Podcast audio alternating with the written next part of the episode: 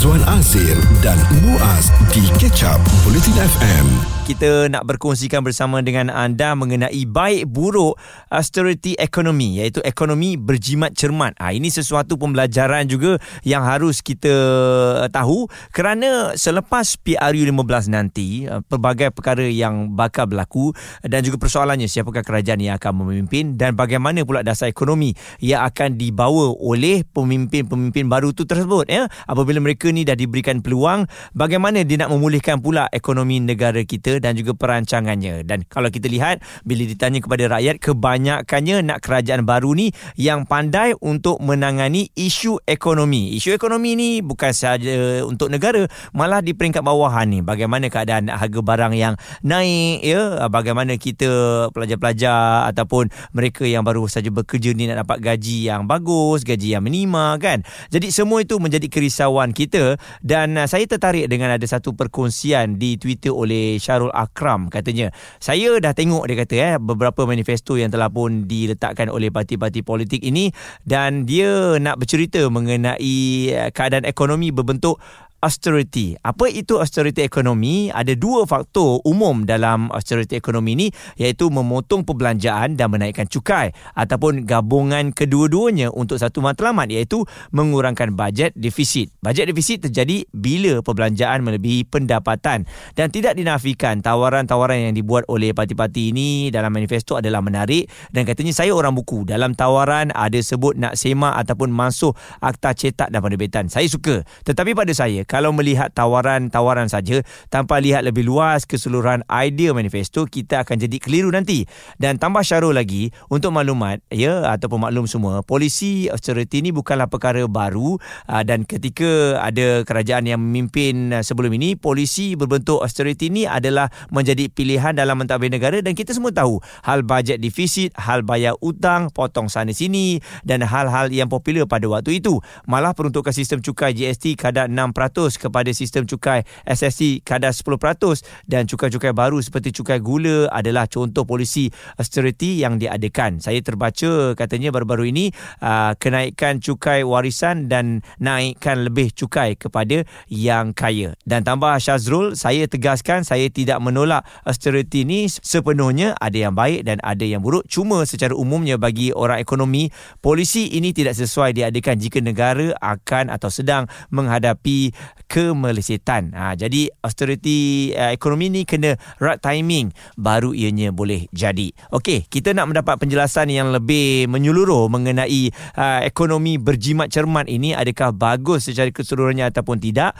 Profesor Madya Dr. Ahmad Razman akan bersama dengan kami. Stream Catch Up Bulletin FM bersama Fokus Pagi Izwan Azir dan Muaz di bulletinfm.audio.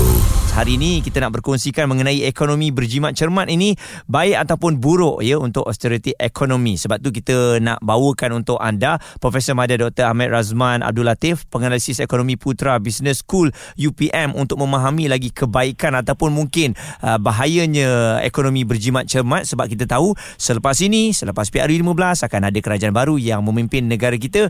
Ekonomi memang antara fokus utama. Jadi Prof, mungkin boleh berkongsikan secara mudah difahami mengenai kebaikan ataupun keburukan austerity ekonomi ni Prof? Ya, uh, Muaz, eh, seperti yang kita maklum apabila kita setiap tahun mendengar pembentangan uh, oleh uh, kerajaan untuk um, apa kata bajet uh, untuk tahun akan datang dan sebelum ni pun kita ada pembentangan bajet 2023 setiap tahun sejak 1998 uh, bajet yang dibentangkan itu adalah bajet yang berbentuk uh, bajet defisit iaitu uh, perbelanjaan melebihi daripada uh, uh, pendapatan mm-hmm. dan ini akan menyebabkan uh, hutang eh, kerajaan persekutuan akan meningkat uh, saban tahun. Oleh itu wujud kebimbangan adakah ini satu orang kata uh, langkah yang mampan eh, sebab kalau uh, hutang sentiasa bertambah Uh, ini akan menyebabkan uh, kebanyakan sebahagian besar daripada hasil negara terpaksa digunakan untuk bayar hutang saja. Jadi kes, ke, kesenambungan daripada itu mungkin uh, rakyat tidak akan mendapat uh, bantuan yang secukupnya. Mm-mm. Maka uh, ada beberapa pihak lah sudah mula menyuarakan bahawa mungkin uh, sudah tiba masanya untuk kita mengamalkan austerity budget iaitu uh, memastikan uh, tidak lagi uh, perbelanjaan itu melebihi pendapatan uh, uh, dan mungkin uh, penjimatan terpaksa dilakukan yang boleh menyebabkan uh, bantuan ataupun inisiatif kepada rakyat dikurangkan uh, uh, jadi dia lebih orang kata berjimat cermat uh, dari segi perbelanjaan supaya tidak uh, uh, terpaksa menambah uh, hutang dan kalau kita lihat uh, dari segi kebaikannya kebaikannya seperti yang kita sebutlah maknanya dia boleh mengurangkan keberhutangan kerajaan uh, tetapi kalau kita lihat uh, keburukannya uh, kita fahamlah setiap tahun mm-hmm. rakyat sentiasa mahukan orang kata betul uh, pelbagai bantuan inisiatif uh-huh. jadi bila kalau selama ni kita dah orang kata selesa dengan pelbagai jenis bantuan kalau tiba-tiba disekat dikurangkan mungkin akan menimbulkan rasa tidak puas hatilah di kalangan rakyat. Mm-hmm. Itu dia punya kebaikan dan keburukannya. Dan ini juga bukan uh, ini juga mungkin bukan manifesto yang popular lah kalau betul-betul akan uh, dipraktikkan ataupun digunakan. Jadi Prof mungkin pada pandangan Prof sendiri eh untuk 2023 sesiapa saja um, yang akan memimpin kerajaan Malaysia ni dikabarkan akan berhadapan dengan cabaran ekonomi untuk 2023. Jadi pilihan yang bagaimana Prof memenangi hati rakyat dan juga memberikan serta menyelamatkan negara kita ni dari masalah ekonomi ni. Ya, uh, sebenarnya ada orang kata cara lain lah uh, untuk memenuhi uh, orang kata uh, mem, apa menangani ya, kebimbangan uh, kadar keberhutangan yang tinggi dan pada masa sama memberi berterusan memberi manfaat yang uh, kata besar kepada rakyat nah, tidak hmm. semestinya uh, potong sana potong sini sebab uh, kalau kita lihat mengapa perbelanjaan meningkat mungkin kerana uh, rakyat lebih perlukan bantuan tetapi mungkin kerana berlaku keterisan, berlaku hmm. pembaziran dan berlaku rasuah. Hmm. Uh, uh, mungkin kalau tidak berlaku keterisan, pembaziran dan juga rasuah, sebenarnya hasil yang dikutip oleh kerajaan ini sudah cukup untuk memberi segala jenis bantuan yang diterima oleh rakyat selama ini. Uh, um, oleh itu, kalau kita lihat uh, cara yang mudah uh, orang kata kerajaan buat sebelum ini, bila perbelanjaan makin meningkat, naikkan hasil melalui pengenalan cukai baru, penaikan kadar cukai. Jadi dia tak tengok sangat Uh, kenapa uh, perbelanjaan itu meningkat. Jadi dia fikir naikkan hasil supaya boleh cover uh, perbelanjaan itu. Walaupun perbelanjaan itu sebenarnya disebabkan keterisan pembaziran dan rasuah.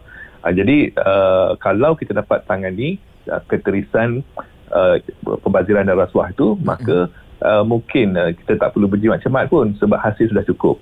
Uh, itu satu. Satu lagi cara, uh, katakanlah uh, selepas dah kurangkan rasuah keterisan pembaziran itu, uh, masih lagi orang kata uh, perbelanjaan itu cukup tinggi uh, hasil tidak cukup untuk menampung. Dan um, konsep sekarang orang ingat bila nak bagi perbelanjaan itu mesti kena menggunakan tunai. Macam kita lihatlah bantuan keluarga Malaysia bantuan geran dan sebagainya melibatkan tunai. Mm-hmm. tapi tidak semestinya uh, kerajaan perlu mencari tunai untuk memberi bantuan.